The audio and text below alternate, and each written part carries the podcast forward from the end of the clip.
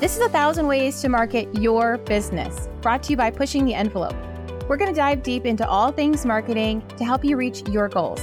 Tune in and let's grow your business.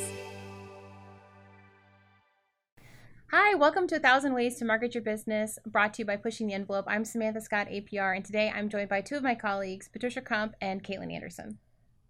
Hi, everyone. I'm Patricia. I'm our marketing manager at Pushing the Envelope. I'm responsible for making sure the team is aligned um, and we're putting out the right strategy and messaging for our clients. And I'm Caitlyn Anderson. I am the team's communication specialist. I am responsible for our public relations, community engagement, and then also our storytelling aspect, which includes video. Absolutely. And so today we're talking about the topic that nobody wants to talk about crisis communication. God forbid a crisis should happen, it's best to be prepared. So we're all in this together. We have extra reinforcements, so we're going to get through this. It'll be just fine. So when we talk about crisis communication, what could that mean? Well, uh, for those of you who haven't been living under a rock, COVID 19 happened. That was a worldwide pandemic crisis. Um, if you're in Southwest Florida, Hurricane Ian was a crisis. Those are really big examples, but we also have smaller examples of crisis. This could be um, some kind of misinformation about your business on the internet. There's all different scales of crisis communication, and it's important to keep that in mind when building your crisis communication plan. So today, Patricia and Caitlyn are going to talk about different ways to approach that, whether that's digital, whether that's through video, through interviews with media, etc. So let's dive in. So some of the examples we've seen over the years, kind of like you were talking about, we've seen COVID nineteen and also Hurricane Ian. But like you said, there are also smaller scale ones that happen frequently. But it's all about how you handle it to determine whether or not it's a real crisis or it could be more of a smaller crisis that can kind of get nicked in the butt relatively quickly.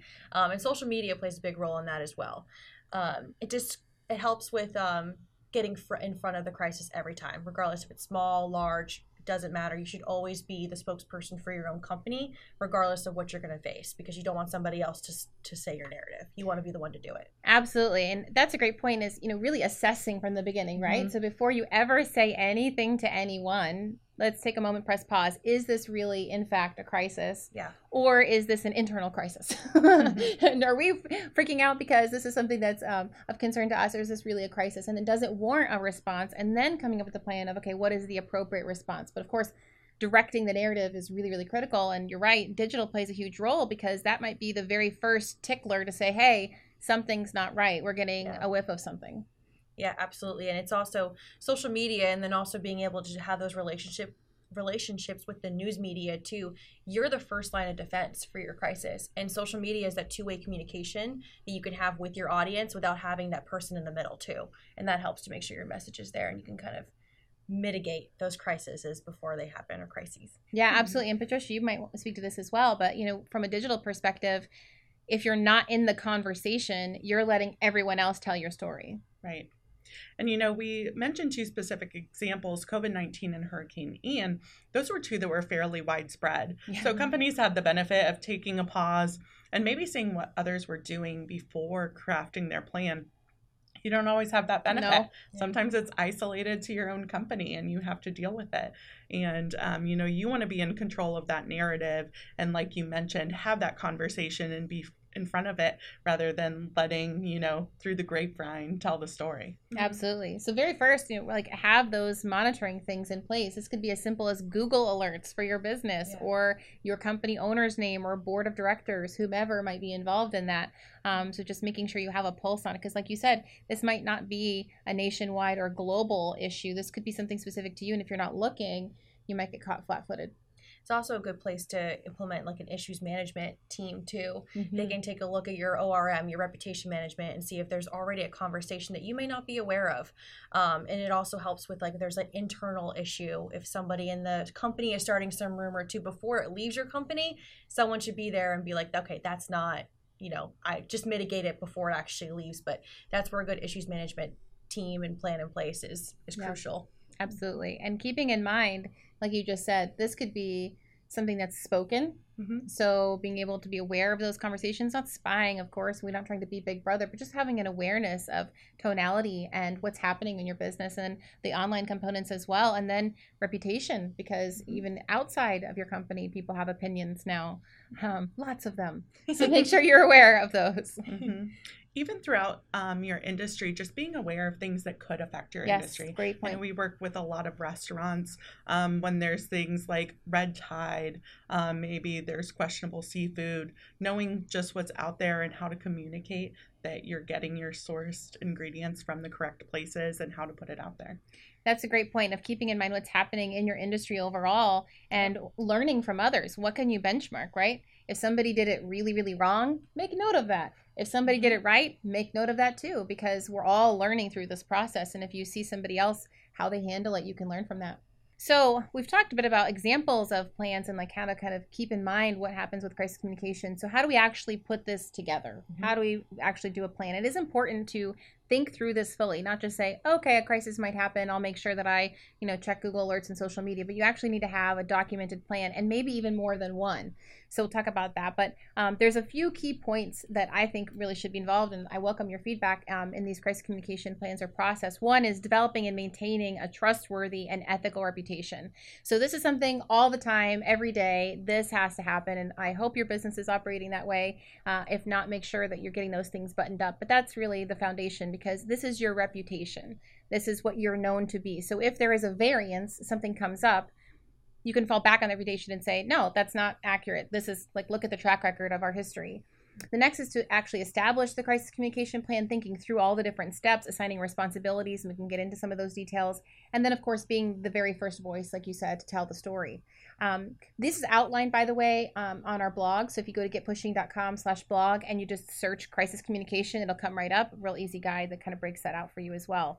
So, Caitlyn, Patricia, I'd like to get your feedback on that when you think about the core elements and process of creating this plan. How do you go about doing that? Right well, no one wants to plan for a crisis, right? but eventually it's going to happen. So, having those things in place and knowing who's going to be your spokesperson and who's going to take care of what. Um, I know in house we have a digital team, we have our PR communications team. So, of course, um, you know, those um, individuals responsible for that would take action on their select channels. Mm-hmm. Like great example we just created is a hurricane plan, right? Mm-hmm.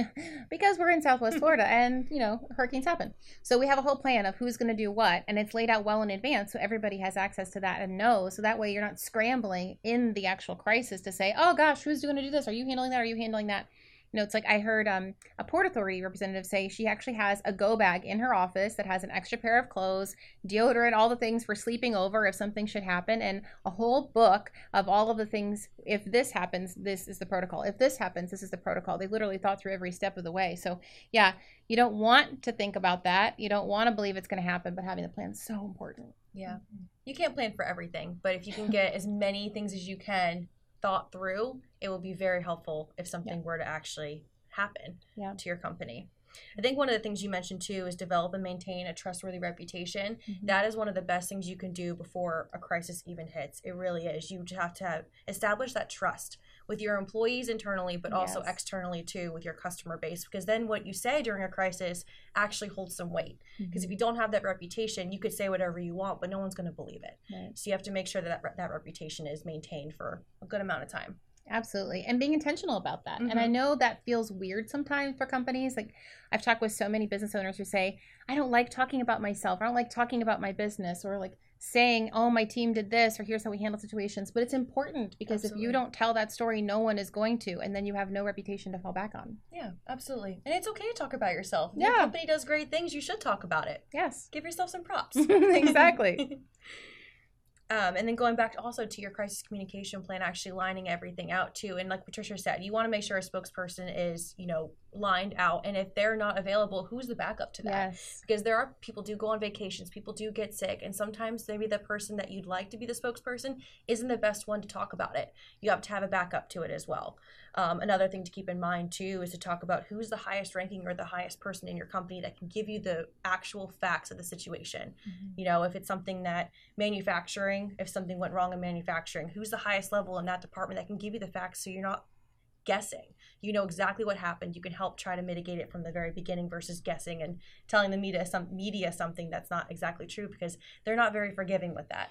No, that's a great point. Getting the right person in front of the camera or on social media is really, mm-hmm. really critical. And that's where, when I said you might have multiple crisis communication plans, that might come into play because if you're manufacturing, well, there might be somebody in that line, there might be the owner of the company, there's different levels. Yeah. If you're in healthcare, you might have, well, here's the person whose speci- is their specialty is this particular area of healthcare. Then you have the leader of the healthcare organization. So very important to have um, different plans for different scenarios, and then keeping in mind who those spokespeople are that could be most um, relevant to that topic and then make sure that they are media trained or you've done some practice with videos um, or otherwise so that they're comfortable and they have talking points and um, you'll probably get to this but making sure your internal stakeholders have the same talking points and are Yes. prepared Yep. And also outlining who does what in certain situations too. Who's going to be managing social media when a crisis hits? Who's going to be talking to the media? Who's the person talking to your internal stakeholders? You need to make sure all that's lined out as well in your crisis communication plan. Right. yes and that those people are talking to each other Yes. so if Communication on all social sees something coming up they can warn the person doing pr and vice versa Mhm. Yeah. Absolutely. It's so important that those um, different departments talk to each other. You know, you might hear something on social media that needs to be addressed by the media, so that making, um, you know, making sure everyone's aware of all those listening aspects. Yeah. And then um, to your point, Caitlyn, of just being planned in advance. You know, mid crisis is not when you want to be making decisions and delegating to people. You know, people are running around like chickens with their heads cut off. So it's really important to have that checklist in advance and know step Yeah. one through the end of Yeah. how it's going to be handled. Yeah. One easy way to start doing that planning ahead is an annual calendar. Um, you know, what are things that are most likely to happen and or seasons of the year? Uh, so if health is part of your factor, then, you know, you can think about flu season. Here we've talked about hurricane season, um, wildfire season, depending on where you are. Just in general, what's happening? Or are there industry things like are there cycles to your business you know think about banking and what's happened um, recently are there different things that happen during the year or in your industry or your region that could potentially create a problem and then thinking through that and make sure you re- revisit that too once a year. It you shouldn't just make it and put it away, and then when a crisis happens three years from the time that you make it, expect it to be up to date. You have to make sure you're constantly updating it. Things don't change. It's all the same all the time. no every day and even after a crisis to revisit those things i know after Yeah. hurricane ian um, we did a debrief not only internally but with our um, clients to say Mhm. what went well what went wrong what can we improve how was the communication you know to go through all of those things yeah absolutely. One of, sorry, one of the things about Hurricane Ian too that I noticed, um, communication was completely down, and we still managed to get the communication out when we could. Yeah. I think that's important too. Make sure you plan for those little things that you don't necessarily think about all the time, because the first thing people want to do when a crisis hits is to talk about it, which you should. But what mm-hmm. if those communication lines are gone? Like, what if mm-hmm. you don't have that anymore? Then what do you do? Make sure you plan for those things as well, especially if you're in an area where wildfire season might knock out some power lines, or hurricanes, or mm-hmm. storms, or flooding, whatever Yeah. it may be. Make sure you have that as well. Yeah, backups are always important. So Mhm. backup spokespeople, but also backup internet, backup communication. Yeah. Um, just really, really making it very, very clear who is responsible for what and how are you going to do it. And if Plan A fails, which a lot of times it will, Mhm. what's Plan B and what's Plan C, ideally. Yeah. Yep, and it helps you remain calm too. I think that's important as well because no one's going to trust somebody that's frantically talking.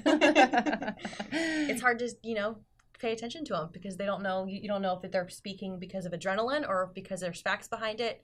Make sure you always remain calm whenever Yeah. it comes to crisis as well. Absolutely. So in the moment, we've talked about planning ahead. Now, okay, here we are. The adrenaline has Mhm. passed. We're in in it. Now, what do we do?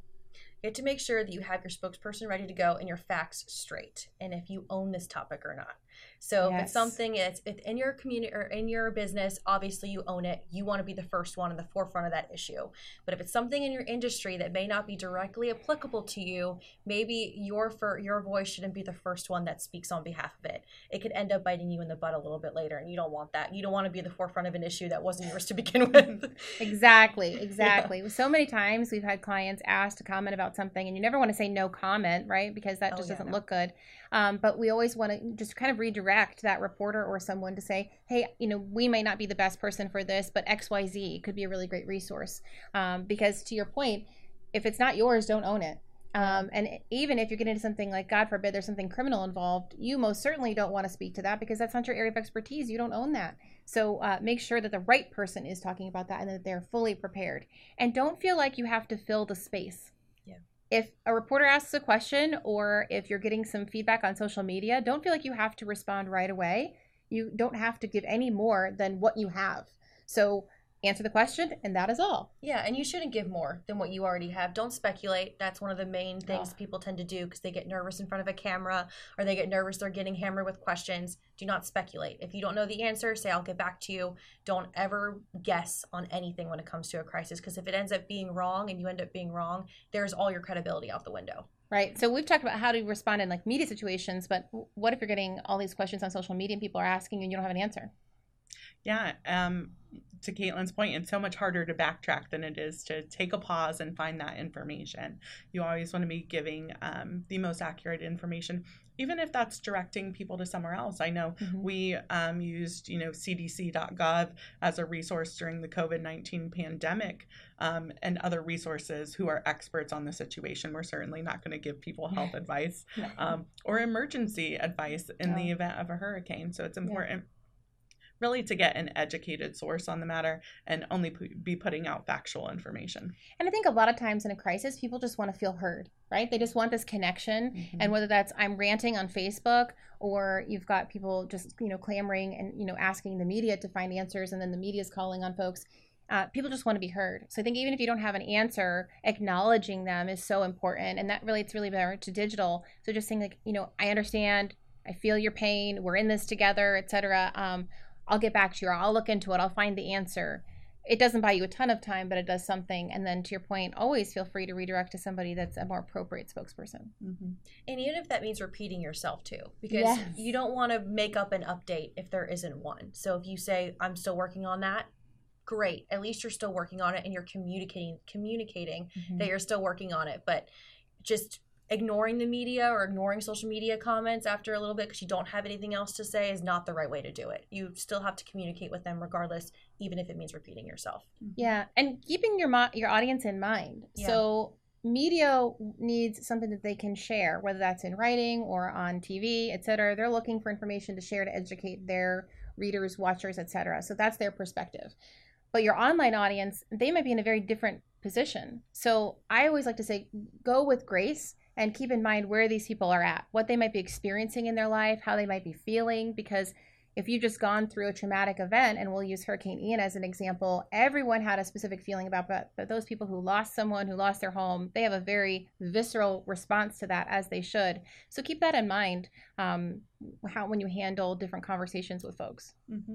And meet your audience where they're at, and let them know where to find the most recent updates. Yes. If you're not going to be updating your website as frequently, or maybe communicating with your audience in a way that they're most used to, let them know where they can go, mm-hmm. whether that be social media um, or by email or your website. And then there's a lot of tools you can leverage as well on digital, like pinning your most recent post to the top mm-hmm. of your mm-hmm. feed, uh, maybe changing your profile and cover images to those landing pages and links where you're giving the most information. Mm-hmm. So, yeah, be considerate of your audience. They're going to be checking everyone, they're going to be frantic. So, um, yeah, meet them where they're at and make it as easy as possible. I love that idea of the cover images and things. Just make it so simple for people because when people are under stress, they don't think clearly and they just need easy answers. Yep. Absolutely. Yeah. Going back to what you said about, you know, having compassion and being able to communicate with your audience, if they are feeling a certain way, make sure you acknowledge that, yes. especially if it's an appropriate time to do so. You don't want to start out with all of the facts and then you ignore the actual human side of a mm-hmm. potential crisis because people are going to remember that. People resonate with humans. They don't resonate with robots. And it's called social make, media for a reason. Exactly, and you don't want to be the company that responds to your crisis based off of facts, like a like very sterile. You want to make sure that you can be relatable. Yeah, yeah, absolutely. That buys a lot of goodwill, and I just think it's the right thing to do. And generally, in marketing, the right thing to do is the right thing to do. yep. So um, there are a number of quick ways to get information out in the midst of a crisis. I mean, obviously, you can call a newsroom. That's one way. Um, but digital lends itself. Maybe there's a couple highlights mm-hmm. you share. Yeah, we've mentioned social media a few times, but email is a great tool as well, as well as um, SMS and text messaging. Mm-hmm. Now, you want to make sure it's something your audience is used to receiving. Yes. You don't want to all of a sudden text them out of the blue. Sometimes that can be uh, look like spam yeah. or they're not used to receiving it. But think about your communication channels and how your audience is used to hearing from you, mm-hmm. and um, put information out that way. Yeah, And your website, of course, because that's something easy. You own it, you can update it, and people might be going there as Mhm. well. Um, so lots of quick and easy things you can do, traditional and digital. So after a crisis, after a crisis, you want to make sure you evaluate how it went. One Debrief. of the most important things. So that way, if it unfortunately does happen again, you're able to do what you did better. Um, which is always what we want to do. And you have to make sure you're sensitive to others and in their situation too. This is where you should have your PR team kind of come in and really touch on that sentiment of what the community thinks about how you handled it, um, because that will end up taking your reputation either plummeting it Mm. or helping you get better in the in the future too um, and then help where you can too i know internally for pte after hurricane ian well i guess before that when you first started the company we started can it um, which is basically our food drive that we do every year that helps community cooperative which is a local food bank or food drive. Um, but right after hurricane ian even though, all the blocks were stocked, stacked against us we still did it and we still helped our community and that was something that was important to the company and Yeah. that definitely helped and that's something you should do in a crisis So at the very end of it figure out how you can get back because that's the most important Yeah, that could be time, talent, treasure. It could Mhm. be something, you know, your point right, can it? We started that back when the Great Recession happened because there were so many newly homeless, newly needy people in our community. And it just so happened that it was timed right after Ian. And we didn't, we lost our office. We didn't have a place to hold all the things, but we figured it out. Mhm. And that's what you do in a community because we're all stronger together. So find a way that you can help. Are you a restaurant? Can you give food? Can your team like collect items to donate? Like, what can you do to come together and help?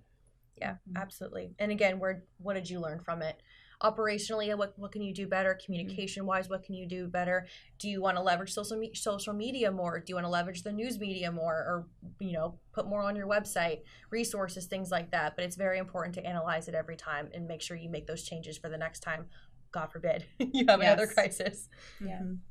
It's also important to take a look at all of your marketing efforts and kind of look through them with a very more detailed eye. Sometimes, um, you know, we could be, if we're on the other side of a crisis and we came out fine, others aren't always in the same Yeah. boat. Yeah. So being sensitive to that and, um, you know, making sure you're not leaving others in the community out. You know, that's a great point that we missed. Um, when you're facing a crisis, either heading into it or you have found yourself in the midst of it, is pull any of the marketing stuff that you might have going on that could be tone deaf. Super important because you don't want to be running promotions in the aftermath of a hurricane, for example. Um, that's just not going to serve anyone. So um, that would be definitely a step to think about. And I think in your debrief, you know, of what did we learn from this, not just in general. I think that's a really healthy thing to do. Have a conversation. What worked, what didn't, but actually go back and look at your plan and say, did we follow this, or did somebody go rogue? what happened here? Um, and then also, if we did follow it, did we do everything the way that we thought we were going to? And then what else can we change? Yeah. Yeah, and also how did your audience respond to it? The communication and social media is a great way to look at that too. The comments in your posts, or if people are sharing things, or if they're being shared to different like forums within Facebook or Instagram, whatever it may be. Um, knowing what your audience is saying during a crisis and after a crisis is like the perfect way for you to figure out, okay, this is where we went wrong. This is what we did well, Mm-hmm. and analyze it later. And then you can be proactive the next time Yeah. because if you miss something and you can learn from that, then you can apply that to the plan for the next time because unfortunately there probably will be a next time. And you can Mhm. always take from one plan and use it for another. You know, I don't think anyone was prepared for a global pandemic, but we'd all done some crisis communication planning at some point and said, okay, we're going to figure this out. You take the best pieces from things and learn as you go. Yeah. Um, so we always have resources available to you. Like I mentioned, we have blogs on the website. There's other things available to you as well. Please, they're all free. Take advantage of those. But at this point, I think it's time to take a question from the audience. So this question is a good one. I've heard this one a number of times. We touched on this briefly. Um, but how do I know if something is a crisis or a minor misstep in operations, maybe something not to take seriously? it all depends on who's affected and how affected are they right if you had somebody that unfortunately got their meal that delivered at a restaurant that was cold Not a and they did the reputation or they put out like a review on yelp that's not a crisis. It's fine. Apologize. Use it for training later. Make sure you verbalize that to them. Um, but that would not be considered a crisis. If it was a foodborne foodborne illness for the entire evening i would consider that to be a relatively minor crisis but still a crisis. Um, you have to make sure you address that with your with a general audience. It all depends on who's affected and by how much truly. Scale. yes the scale is very important too. Okay, so we have one other question. How do I prevent a crisis from happening? And I'll say, like, if you have a crystal ball, that's step one. but if you don't, like the rest of us, yeah, that sounds like a million dollar question, right? How do we prevent a crisis from happening? Um, really, just having a plan, you know, being aware of your surroundings, um, having a great PR team, and um, especially people on your team that will point something out and say, hey, you know, maybe you have a team member that's not well media trained. Mm-hmm. And um, so nip those issues in the butt. Don't let them continue. Don't let a crisis build or boil out of control. Um, so having a plan and getting in front of it, getting in front of any rumors and really mm-hmm. controlling that narrative. Yeah. Well, this has been a really informative, albeit sometimes depressing, but good conversation. um, crisis communication is unfortunately something that we have to plan for. So thank you for listening in, and we appreciate you joining a thousand ways to market your business and keep pushing. Thank you